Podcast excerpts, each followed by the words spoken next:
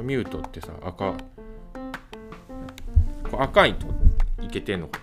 どっちやろ？ミュートほんまやな。あーこっちでしたね。はいじゃあえっとですね。最初に僕がタイトルコールをしましてでなんかちょっと喋ってであのなんていうのお呼びするので。そっからです。はいよろしくお願いします牛田優也のデザインデザインボリューム35このポッドキャストは京都市立芸術大学というところでデザインの教員をしている僕牛田優也という人物がいろいろデザインとかデザインの周りのことなんかについて楽しく話していけたらなというチャレンジです。改めまして牛田優也です。皆さんご機嫌いかがでしょうか？いや気づけば2月も、えー半ばということでね。割と今日なんかはちょっと春らしい感じになってきたんですけどまあまあ前置きはこんな感じに今日はしといてえーとですね前回はあれですねあのエンデミックってことで2019年卒業の、えー中くんと笠松翔平さんにね、えーお越しいただいて、まあ、終始グダグダな、えー放送をしたんですけど、えー本日もゲスト会です。わー！本日のゲストは誰かというとディン！えー、ちょっと待ってちょっと。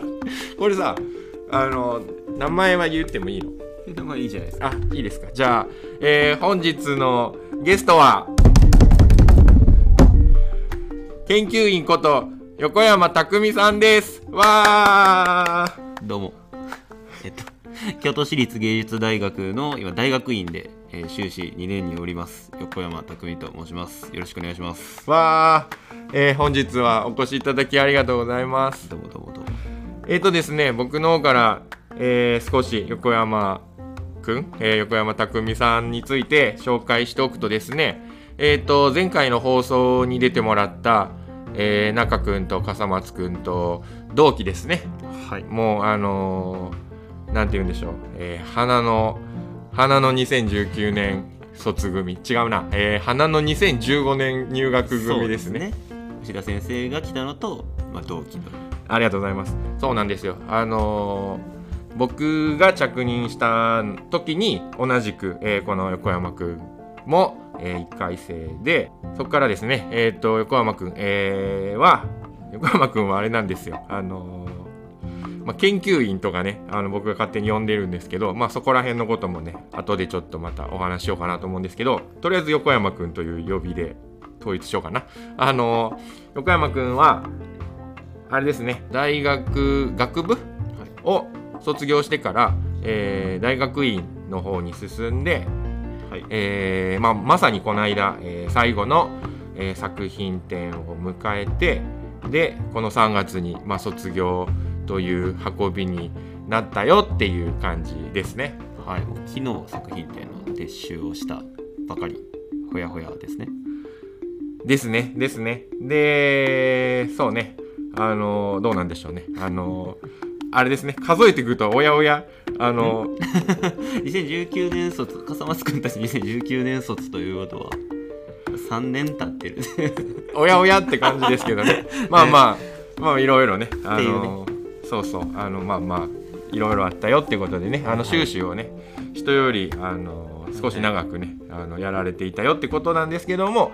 まあまあどうやらねこのなんて言うんでしょうね。この3月には卒業するんじゃないかっていう感じで。で本当にまあ今言っていたようにあのまさにこの間、えー昨日ですか、えー昨日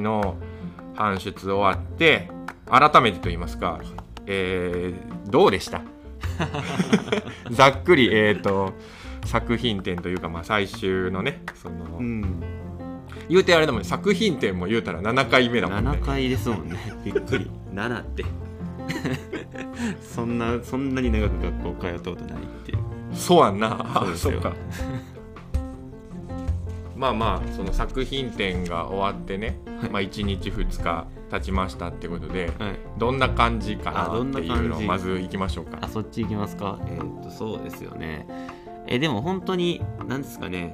僕自身こうこう特に大学院入ってからあのーかなりかなりどちらかったことを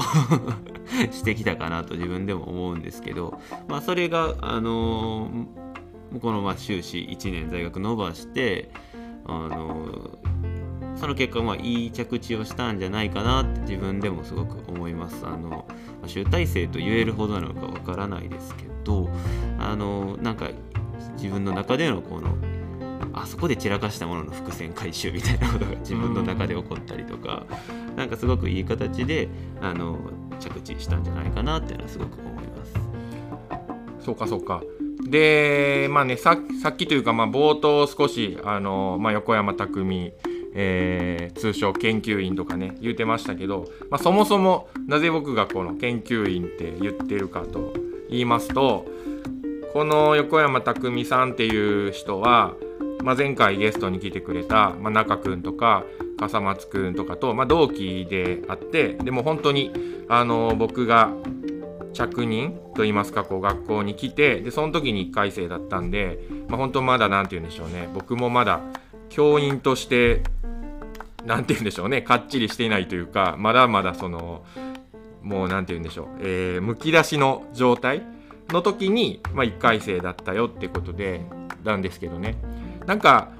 すごくその、まあ、中君とかね、えー翔平さんとかはすごいなんかものを作るっていうことをどしどしやるっていう、まあ、いわゆる本当にものづくりみたいなことをやっているような学生さんだったのに対して横山君っていう人はどちらかというともっとその何て言うんでしょうね。なんかすごい考えること、えーものを作るにしても、まあ、その後ろ側にあるなんかすごい考えみたいなそういうのが緻密で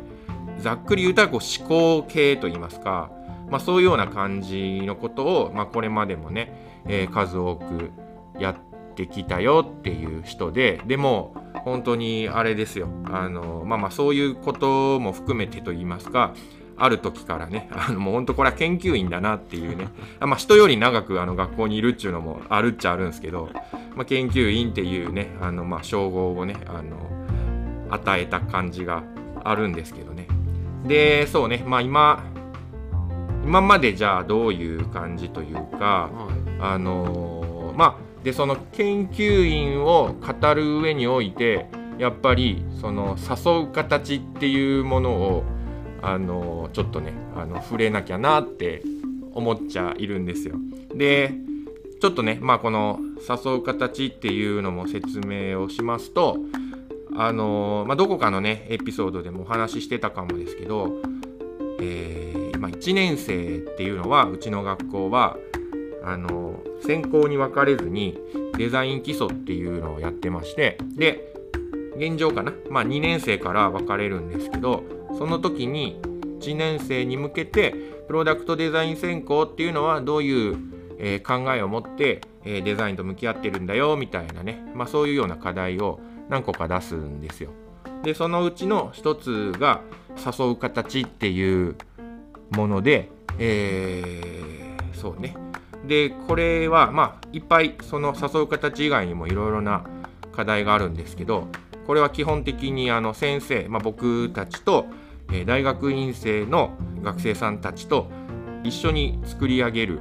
授業で、まあ、その中の、えー誘う形っていうのをこの研究員がねあの担当してくれたんですけど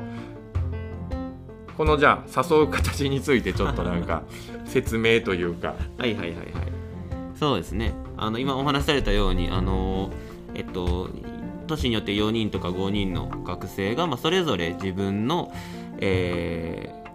課題を受け持って課題の中身を作って、えーと1年生に課題するんですけど僕は、えっとまあ、いわゆるアフォーダンスという考え方がありまして、えーとその、えーとプロダクトデザインに関連する考え方を、えーまあ、1ヶ月かけて、えーと学んでいこうという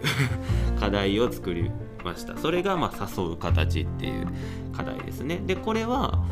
あのも元をたどれば、まあ、牛田先生が、えー僕ら僕らが基礎やった時にですよね。僕ら学部生僕らが基礎やった時にあの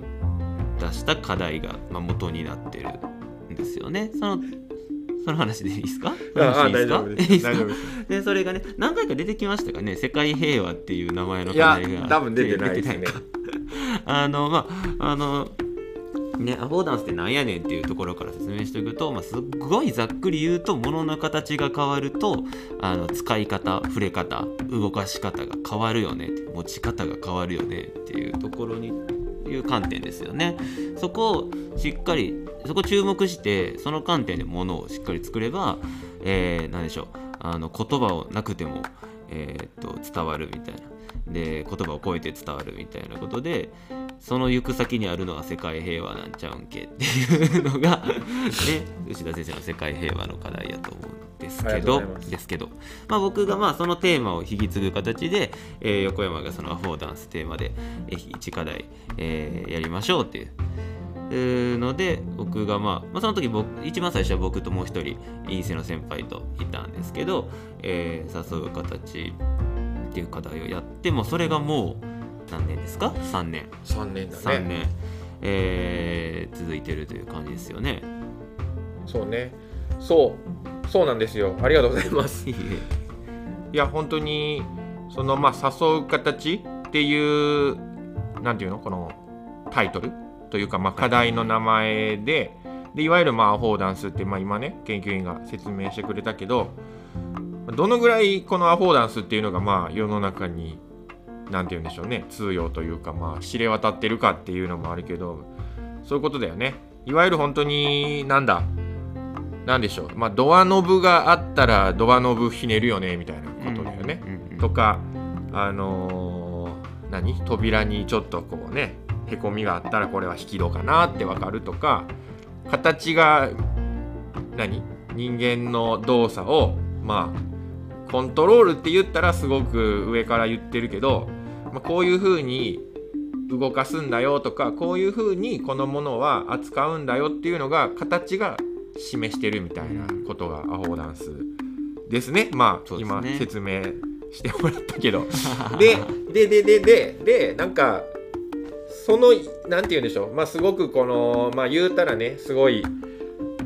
なんていうの拡大解釈的にそういう形で人間の動作がコントロールできるんだったらあの世界平和もものでできんじゃねっていうなんかまあちょっとした冗談みたいな感じで僕はそうねなんか大学に来て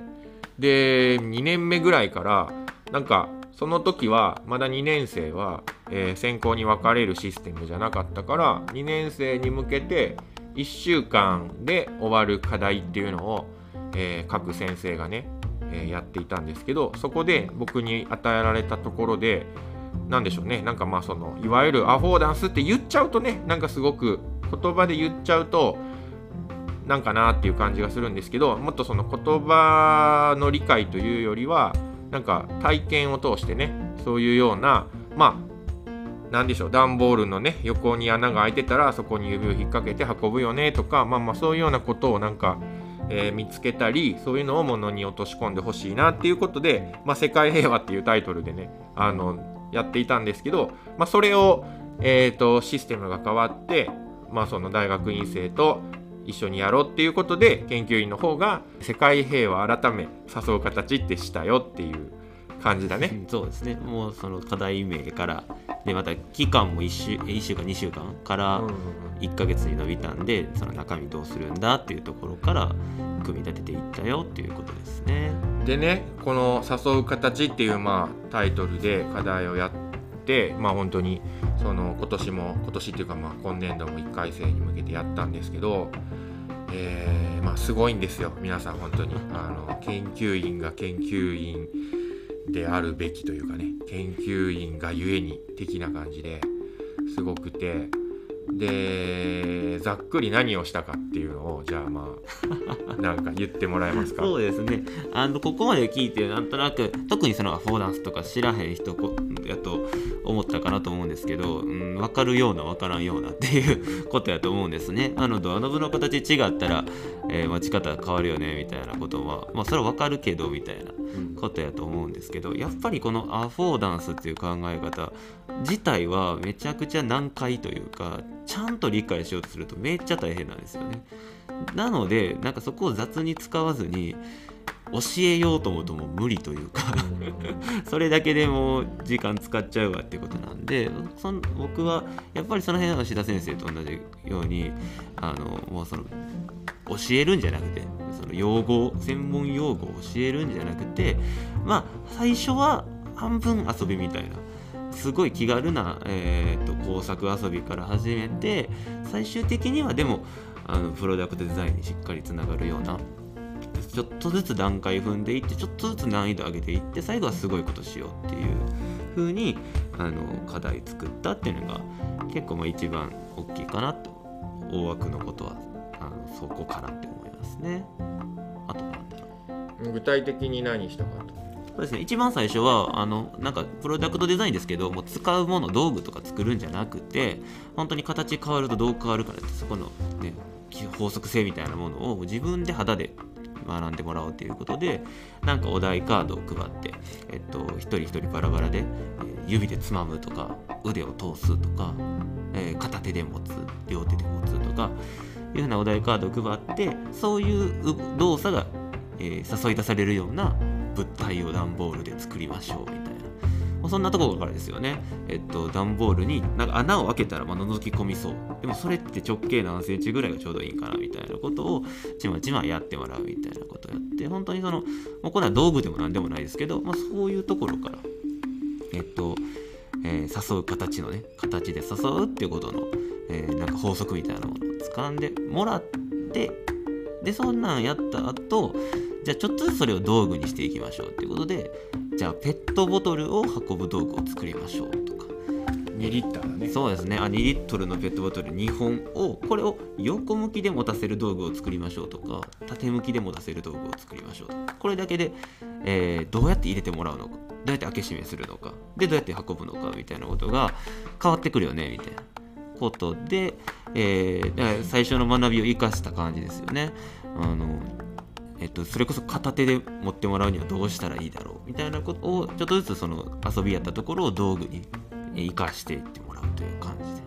で。でそんなことを挟んでえっと最後最終課題があるわけですけどえっと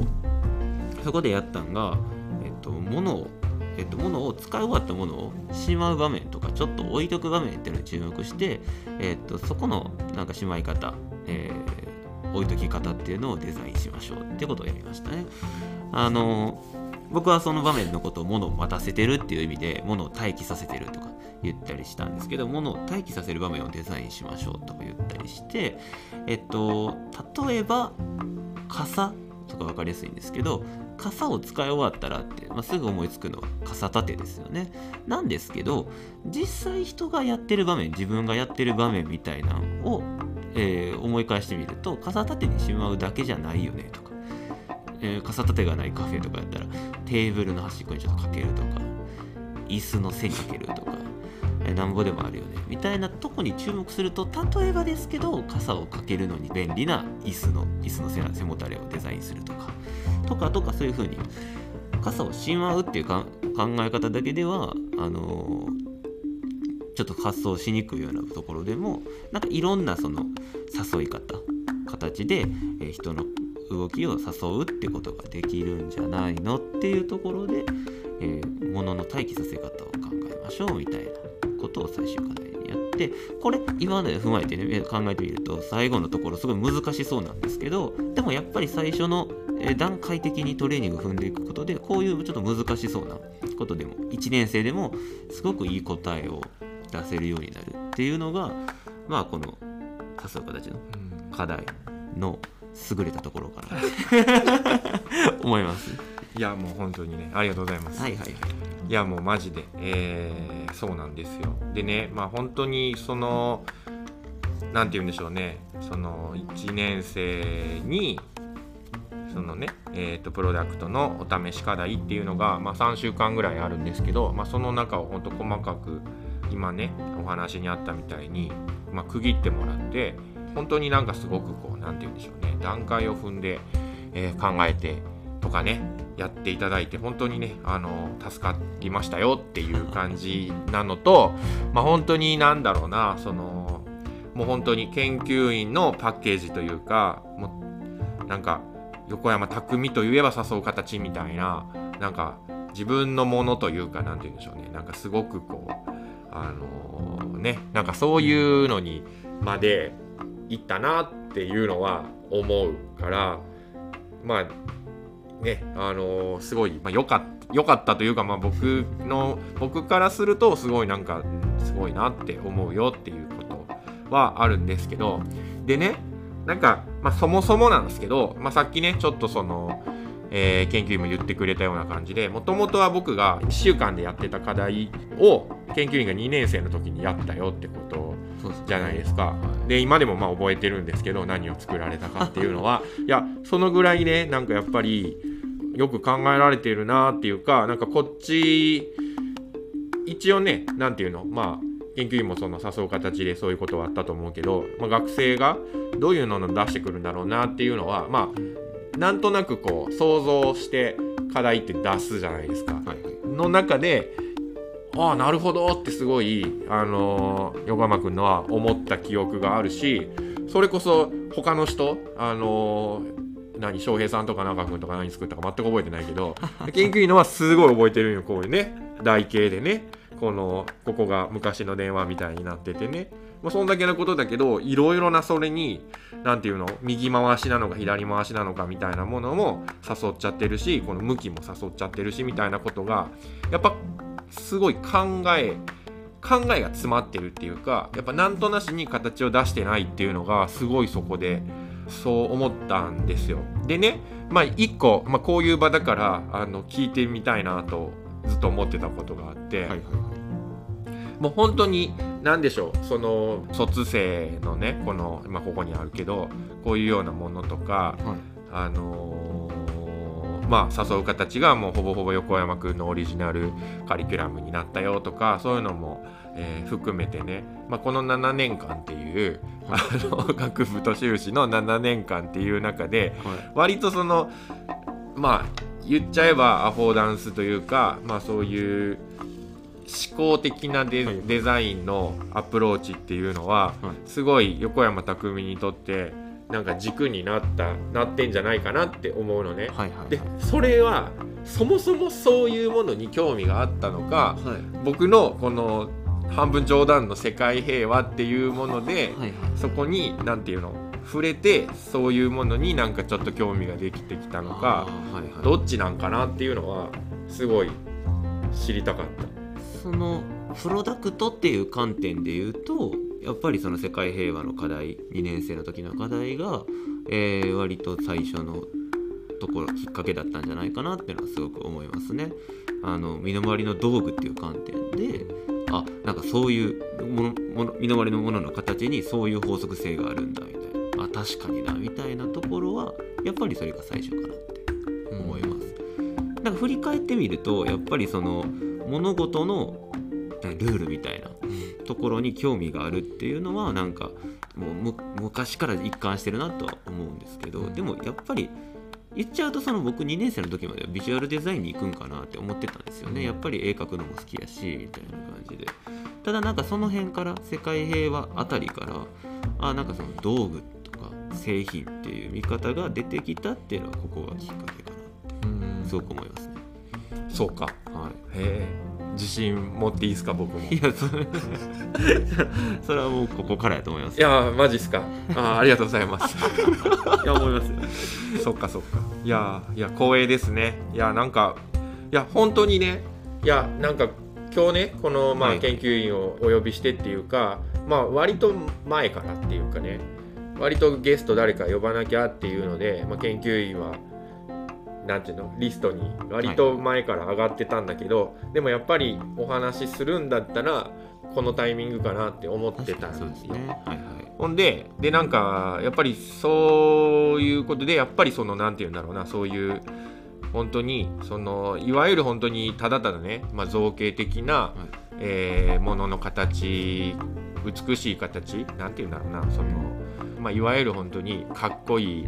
えーものとか美しいっていう造形じゃなくやっぱりその考え尽くされた形が織りなす美しさみたいなものとか、まあ、その形だけではなくねあの横山君の今まで作ってきたものというかまあなんていうんだろうなその表現してきたものっていうのはすごいやっぱ思考に裏打ちされてるなって、まあ、思っててでそれが本当にやっぱりあの2回の時のあっこが正直どうやったんやろうっていうのはすごい思ったし僕自身もなんか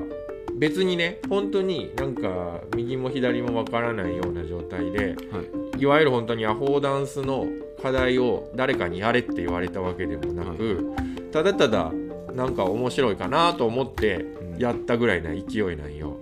だからなんだろうなすごいなんかそれって偶然だけどなんかすごくこうなんていうの？変な風に言っちゃったらなんかすごい運命みたいな感じもあるし、本当にあのー全然その自分が学生の時とかもまあなんか本当にねなんかアフォーダンスっていうこと自体すごい面白いなとは思ってたけどまさかそれを自分がなんか代表してデザインの学生に伝える立場になるとは思ってもみなかったし今でも別にそんなにさそのそれにこうなんていうの それそを研究してますとかなんて言える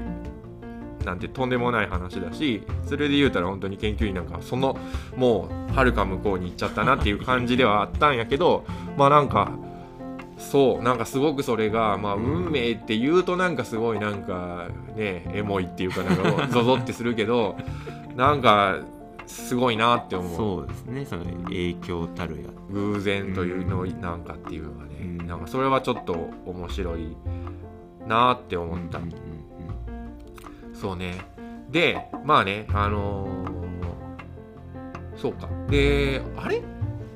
そうかだから M2 の時にはい谷川先生が来たのか。うんそうですよね。一番 M1 の時はまだ高井先生だった高井先生そうかが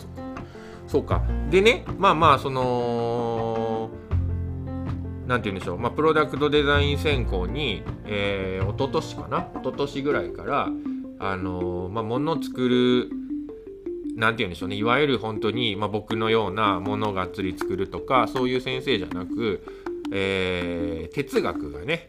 えーバックグラウンドの、えー本をめちゃめちゃ読むね。先生に、まあ、ちょっと来てもらったというか、まあ、そういう先生を迎えてプロダクトデザイン専攻というのは今成り立っているんですけど、まあ、そこの、えー学生さんというか、まあ、そこのゼミに、えー研究員は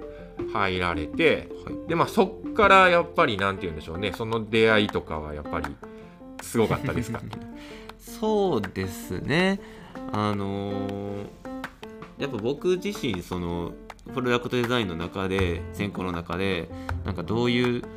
立ち位置というか、まあ、自分がやってることがプロダクトデザインっていう領域の中で何ができるんやろうみたいなことはあのやっぱ迷ってたというか見えてなかったところがあったのでそこでやっぱりすごくやっぱりそのもやもやしたものをごにゃごにゃしたものを整理してもらったっていう意味ではあの谷川先生のまあ指導ですよねっていうのは大きかったんちゃうかなっていうのはすごく思いますね。そうねなんか本当にそのね本当に横山くんの代は普通っていうか、はいなんかうちの大学って、まあ、ほぼほぼ女子ではいはいはい。1割とか2割とか男子がいるってあそうですよい。なんていうの比率だけどそれこそ研究員の代はなんか男子がすごくデザイン科にも多くてうん。でその中でも割とプロダクトを選んだ人が多くてそうですね。振り返ってもあんなに男子が多かったのは男子の方が多かったですよそうね。でプロダクトの中の男女比で言うたらもう本当に逆転してたもんね。うん。でその中で中君とか翔平さんとか以外もみんな割とがっつり作る系の人がいてでまあ確かにあの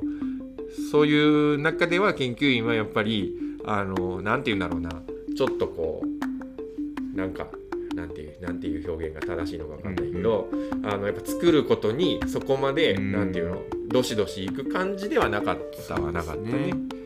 確かにそれはそうだね。だからそういう意味で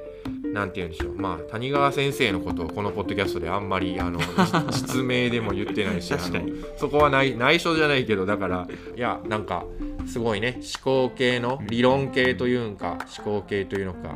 の先生に来てもらってすごいなんかまあなんて言うんでしょうね。こうシンパシーというか、意気投合した感はあるよね。そうですね。あのまあ前前回、えっと、笠松中の回でも話にあったかなと思うんですけど、やっぱりその頃は笠松中の頃まではまだやっぱりザ・プロダクト、そうだねえー製品の提案っていうのが多かったと思います。まあ別にそれはいいんですけどやっぱりあのでもその前後ぐらいからプロダクトデザイン専攻がやっぱなんかちょっとずつ変わってきてますよね。変わってきててなんかその領域みたいなものもあの捉え直していくよってプロダクトってやるでやることっていうのが変わってくるよっていうの変化があってやっぱ今はちょっと違うというか。うんうん。まあ、僕に限らずですよね本当に。今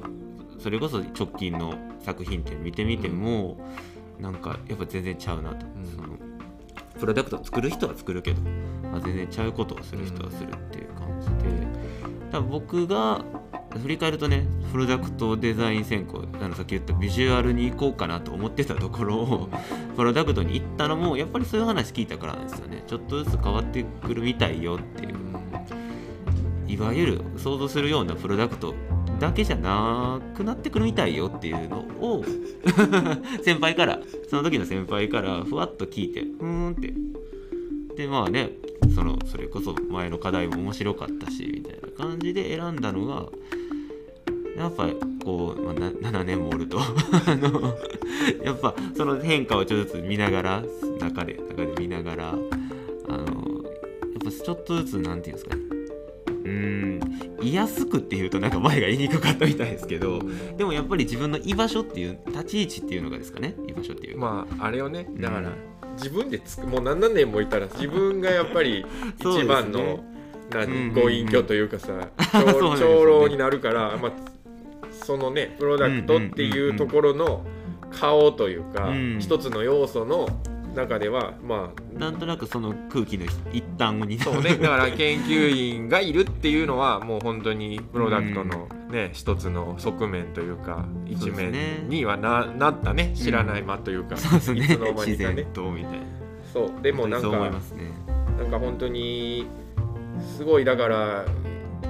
ねガツガツつく人たちの中に紛れて、うん。うんなんかよりそこがキャラ立ちしたというか、うん良かったかなって思うしなんだろうななんか僕なんか本当にそういう多分ねその僕はなんか自分の経験というかやっぱ海外に行った時に、はいいまあ、いろんなこと多分考えたんだろうなと思うのね。でまあだから本当に物の形作ってるだけじゃやっぱ違うんじゃないっていうのをなんか言葉でなくなんかすごい肌に触れた感があるけどでもやっぱ僕がそういうのを言ってもいやいやちゃうやん。あなたどうせ椅子作るでしょっていう なんかあんま説得力がなかったんだよね。だからまあ本当にそのまあ谷川先生みたいなうん。本当にガチのもう言うたらデザインの人じゃない。うんうん。もういわゆる本当にそうですよね。うん、デザインの人じゃなくもう言うたら哲学とかなんかよくわかんないあの、まあ、物知りの人っていう人がいるってことがまた一つその説得力になったのかなますね。思うし。やっぱいつやったかな？やっぱり来る来はるんやって知った時にす、でその人選がすごいなって。すごいでしょ？あだから何かって言ったらその僕が 1M1 の時に論文指導でねそうしてくれてた、まあ、いわゆる非常勤ですよね。まあ、でそれはまああの論文の指導なんであなるほどねと分かるんですけどその方が次から特任講師特任講師ゼミを持つよって来るよって聞いてすごいなって。そうなんだね。まあまあまあまあね。まあまあそういうのはねいろいろいろいろあったんですけどいろいろあったというかまあまあそうまあまあでも本当にうん。そうなんよね。だからそれはすごくやっぱりメッセージとしてあの明確だし、うん。まあ本当ね横山くんにはすごいなんか良かったんじゃないかなってまあ思うよっていうな。でねでねここでまあなんかその本当に何て言うんでしょう。いわゆる本当ガツガツもの作るというよりそのやっぱりものにしても何かしらその人のね、えー感覚の、えーまあなんて言うんでしょうね。向こう側みたいなことでいろんなことをまあチャレンジ今までしてきたと思うんだけどあのこの度ねその卒生ではい。何を、えーどういうことをじゃあやったのかっていうのを、あはいはい、あのちょっと紹介していただけますか？あえっ、と今回はですねえっと全体のタイトルを「そこに想像する」と名付けて3つ絵本を作りました。そういう作品ですね。えっ、と絵本なんですけどなんかただの絵本じゃなくてなんか新しい作り方で、えー新しい絵本の体験になるように、えー絵本を作ろうっていうことでえっとまあ考えたのが、えっと、絵本読んでる時に、まあ、普段意識していない部分っていうのに何か一つ注目してそこをテーマにして、えー、例えば今手元にあるんですけど絵本読む時に、まあ、あの絵本のページに描かれてる字とか映像が読みますけど、えーじゃあもしその絵本の枠の外にもっともっと想像してもらう。絵本の枠の外まで何が起きてるかあの想像してもらうことができたらそれって新しい絵本になるんじゃないかなとか絵本って普通開いてるページを読むもんやけど今開いてないページ。これから読むページとか読み終わった閉じた後のページとかを、えーなんかすごい想像解釈みたいなものが浮かう頭に浮かんだらそれまた新しい絵本になるんじゃないかなみたいなことを、えーやったのが今回の「そこに想像する」という作品。3つの作品ですね。直角もあ2つしか紹介してなかったね。はい、そうもう一つあってえっとページ本って普通開いて読むもんやけど、まあ、よよく考えたらというかあの角度を調節することができるわけですよね。開く角度。じゃあもしこの角度じゃないと読めへんみたいな作れたらそれ面白いんじゃないかっていうことで例えば、えー直角にしないと直角にすることであすごいわかるってなるような絵本みたいなものを作ったりしました、まあ、そういうふうに3つ絵本を作ったっていうのが今回の終了制作ですねありがとうございます。いやもうね本当に何でしょう、えーそうね3つともすごいいいんですよねこれが。いやーでね去年もねあのーまあいろいろあった去年も絵本作っててあれもなかなか良かったよね。そうでですね。そうでなんかまあこの流れがどうなんて思うけどあの去年のも説明してもらえあますか？しますか？そうですね。去年は2つ作品を作ったうち1つが絵本で。そっかそっか。はい。あのその時考えていたのがあの物を使うっていうあの行為の面白さみたいなのをすごく考えていたんですよね。あの物を使うって普通ペンを握ると握って書くとか、うん、なんやろ金槌を握って打つとかやっぱ手元で集中して意識してみたいな風なイメージがまあ普通ですけどでもよく考えたら例えば意識してない間も冷蔵庫って使ってるとか、まあ服って今これ意識してないけど使ってるよなとか傘立ては今玄関で使ってるよなみたいな感じで結構意識してない部分にも使うわ使うっていう行為はあると。当たり前のことですけどなんかそのことがそうやって意識をちょっとあの注意を、えー向けるってことが面白いんじゃないかなって思ってそういうふうにもう使ってるもの探しみたいなことが、まあ、ささやかですけど遊びになるんじゃないかなと思ってそれを絵本にしたのが、えーまあ、そういえば使ってるっていう絵本で、まあ、あの女の子が、えお絵かきとかしてるんですけどじゃああのお父さん出かけるから使ってるものを片付けやって言われる。であじゃあハサミ片付けます。ペン片付けますよく考えたら机も使ってるえー、全部片付けたかなって思うんやけどよく考えたら本棚、えー、冷蔵庫タンス全部使ってる。ででこの床もこの壁も使ってるどうしよう。ってまあそれだけのあれはないですけど。でそういうふうにまああの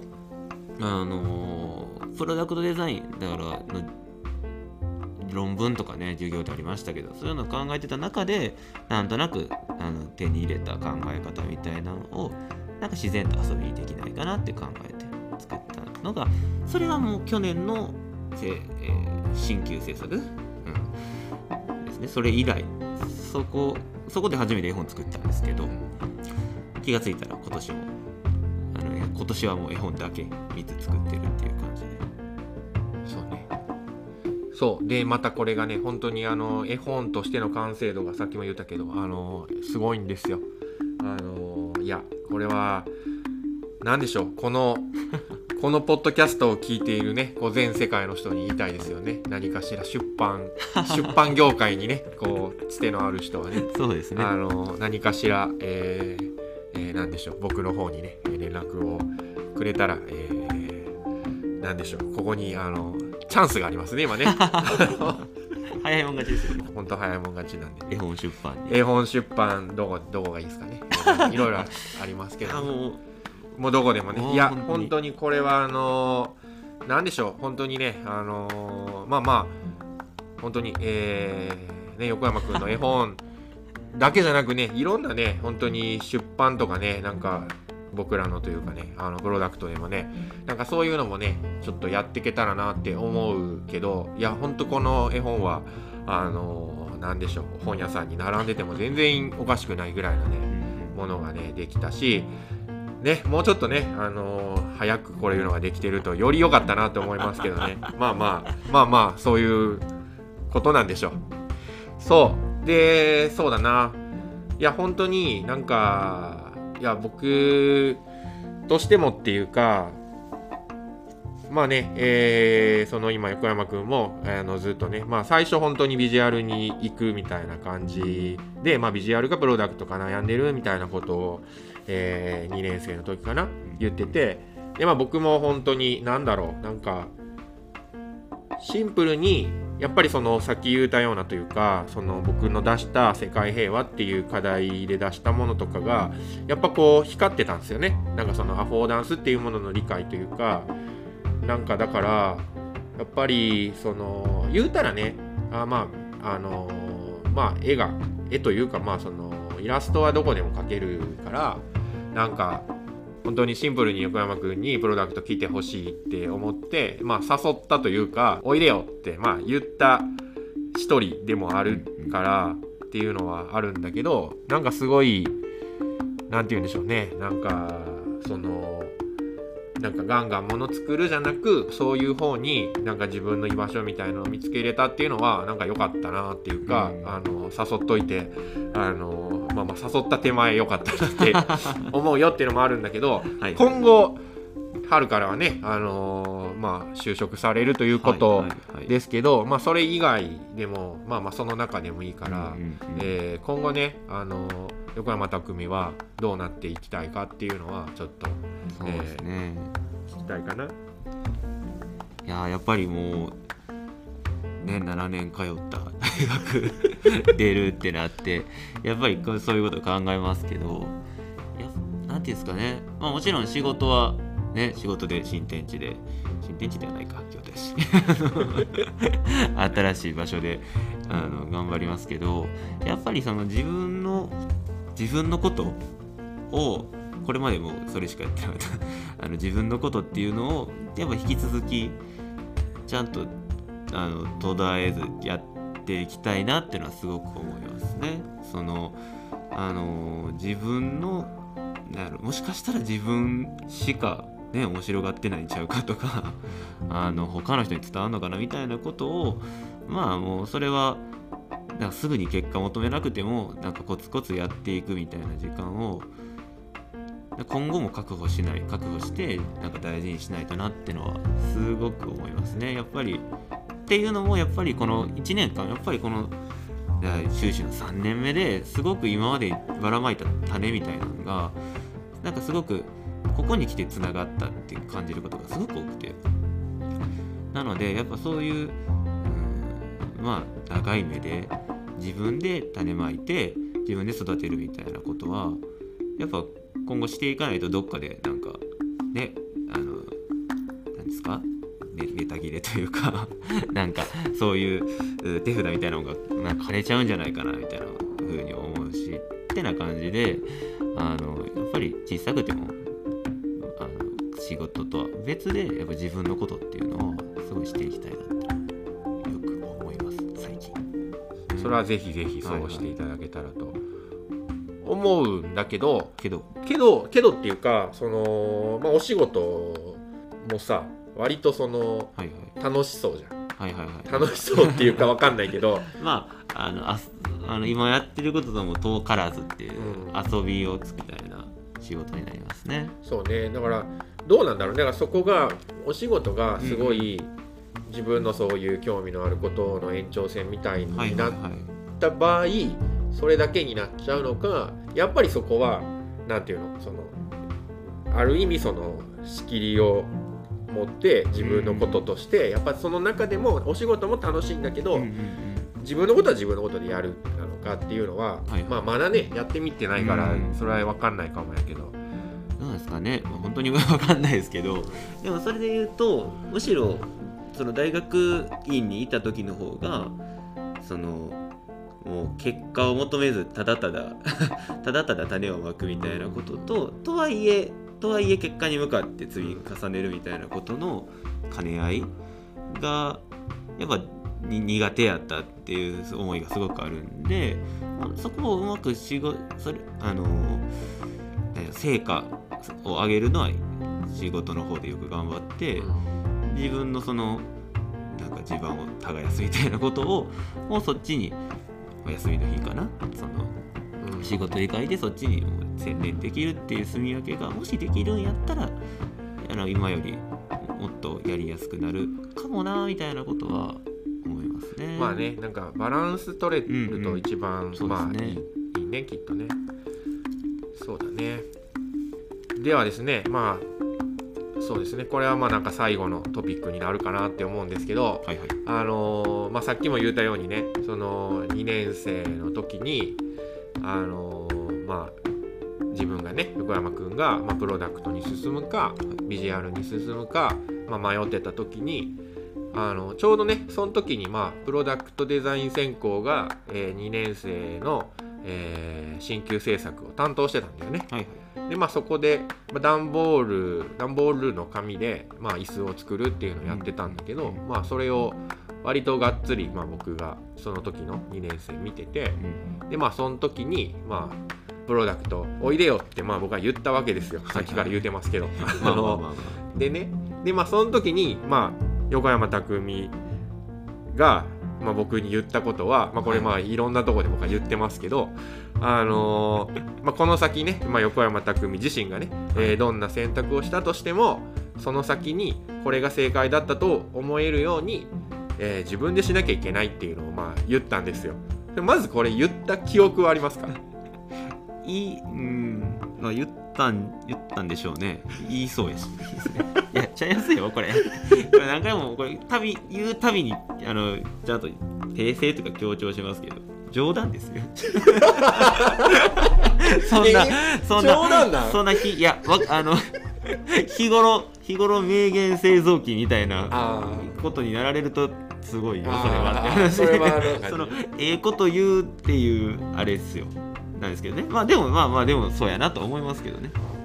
そう。いやそうだからまあビジュアル2個がプロダクト2個が自分でこれが正解だったっていうふうにしなきゃいけないと思うんですってまあ あのそんななんかねドヤ顔とともに言ったではなくボソッとあの節目がちに言ったっていうのはまあ付け加えときましょうかね。吉田先生が繰り返す引用するたびにこうプロプロフェッショナルみたいに。もうあの特許取っといた方がいいよ。特許というかパテント取っといた方がいい。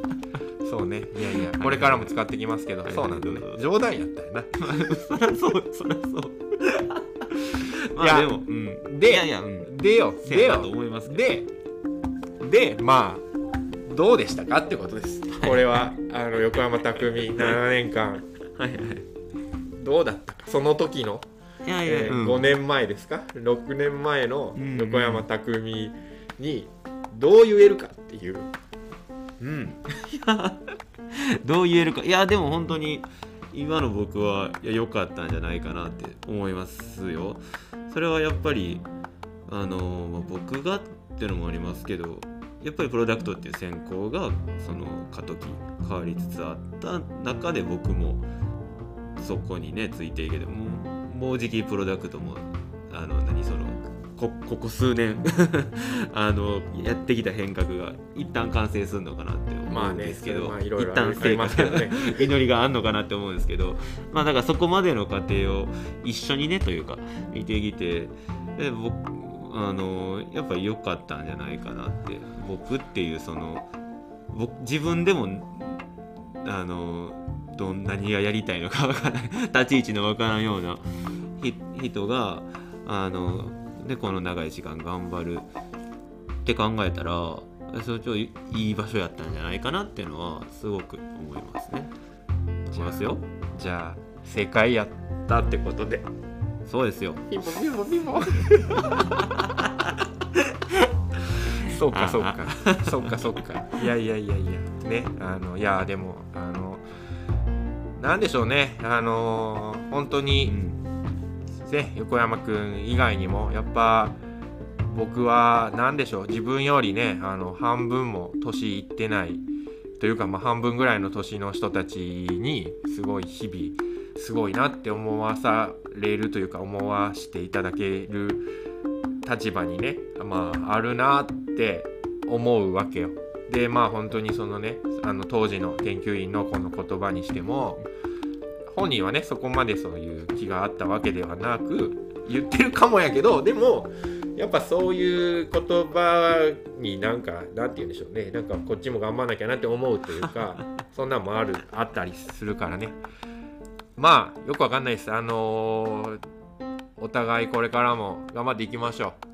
そうですね。うだしあのーまあ別に、えー このねおこの録音切ってからも別に普通にまだ会う機会はあるとは思うんですけど あのーなんでしょうね。まあお仕事されても言ってねそんなに遠くなるわけでもないからあの遊びに来てもらわなきゃ困りますしあの何かしらまたそこでのね経験みたいなものを年込みにというかねね。今年に来て欲しいなと思ってますよって感じでもマジでそれこそねゼミが、えー谷川先生のゼミに行ってからはなかなかそのねその授業とかで会うというかそういうのはあんまり学部の頃と比べると少なくなってきてたけどでもまあこれが正解だったと思えるようにしなきゃいけないって言ってた人がはい。いやこれちょっと正解じゃないですわっていう風に言うと思ったらはい。これに読んでないから あの正解っいて言うと思ってたというか まあまあ正解だと僕は思う。からね。あはいはい。のよかったねって感じ。うん。そうですね。そうね。あの半分って言ったら言い過ぎかもやけどまあその研究員がまあ本当に大変だったというかまあねあの自分で大変にしてたっていうのもあるかもやけど、うん。なんかまあ大変だった時も見てきてるから、うん。僕もなんでしょうね。あの研究員のこのなんていうの？ゴールというか、うん。まあ、一応卒業っていうのはこういう形の卒業っていうのは僕もなんか嬉しいんですよね。だからあのありがとうって思うしあのなんかおもろいね。おもろい。ね。うんなんかうんあの面白い。あのそうそうね。なんかまあ縁ですねこれはね。う。うんんなんか縁がおもろいなって思ったよっていう感じ。そうですね。本当に。そうそう。いや本当にこの今今今今までの話いろんなトピックありましたけど、うんその選選考選ぶもそうやし、うん。まあ、この話谷川先生のとこも出てきたし、いろいろ、まあ、僕が1年伸びたって話、うん。修修士の在学1年伸びたってのもそうですけど。入学時点 入学時点から見たらそのどれも予想うん。できるわけないというか、そうだね。うん。計画できるわけないところでなんやろ人人生変わっていってるんで変ですねって言われると、まあおもろいね。そうおもろいなってそういうことかなって。そうそうそう思ったということで、えーまたね、あのー機会があったら m 1一緒に見ましょう。そうですね。そうじゃあ、えーそんな感じでいつもあのあれなんですよ。最後に、まあ、自己採点を僕はしてるんですけどはい。あの、まあ、その前に、えー、とではですね今回のゲストは研究員こと横山匠さんでした。ありがとうございます。ありがとうございました。で採点なんですけどそうね。まあまあえー、いやもうね本当に研究員はもうあの一言一言がもうあのなんて言うんでしょうね。あの素敵な言葉なのであの良かったんじゃないかと思います。ということで、まあ、点数で言うたらそうですね。えーいや前回ねあの僕僕前回あの90点とか言ってたんですけど、言ってましたあのグダグダでぜ90点はないから。90なんやって思いやいやでしょでしょ。ごめんなさい。もうなんか 本当にあのねいやあの反省です。あれはだから前回は、えー、あれは60点に訂正します。あのその厳しい時の M1 いやいや男子男子。そうねそうね。あのそう。あの90はそうそう出したかん。っていうか今日、ね、先週先週ちゃうな前回は90じゃないあれは。あれは60あのあの二人にも言っとく。そう。で今回はなことだからえーそう。あーもう初めてだけどね、はいい、やでも今回は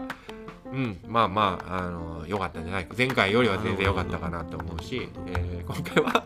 まあ、88ですね。あーでも。末広がりのね。おめでとうございます。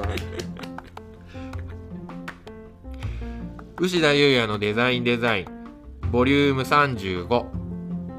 お聞きくださりありがとうございます。今後のエピソードも楽しみにしていただけたらなと思ってます。あと質問やこんなこと話してほしいとかそんな感じのお便りとか何でも待ってます。ではでは今日であり明日をいい感じにお過ごしください。牛田優也のデザインデザイン。お相手は牛田優也でした。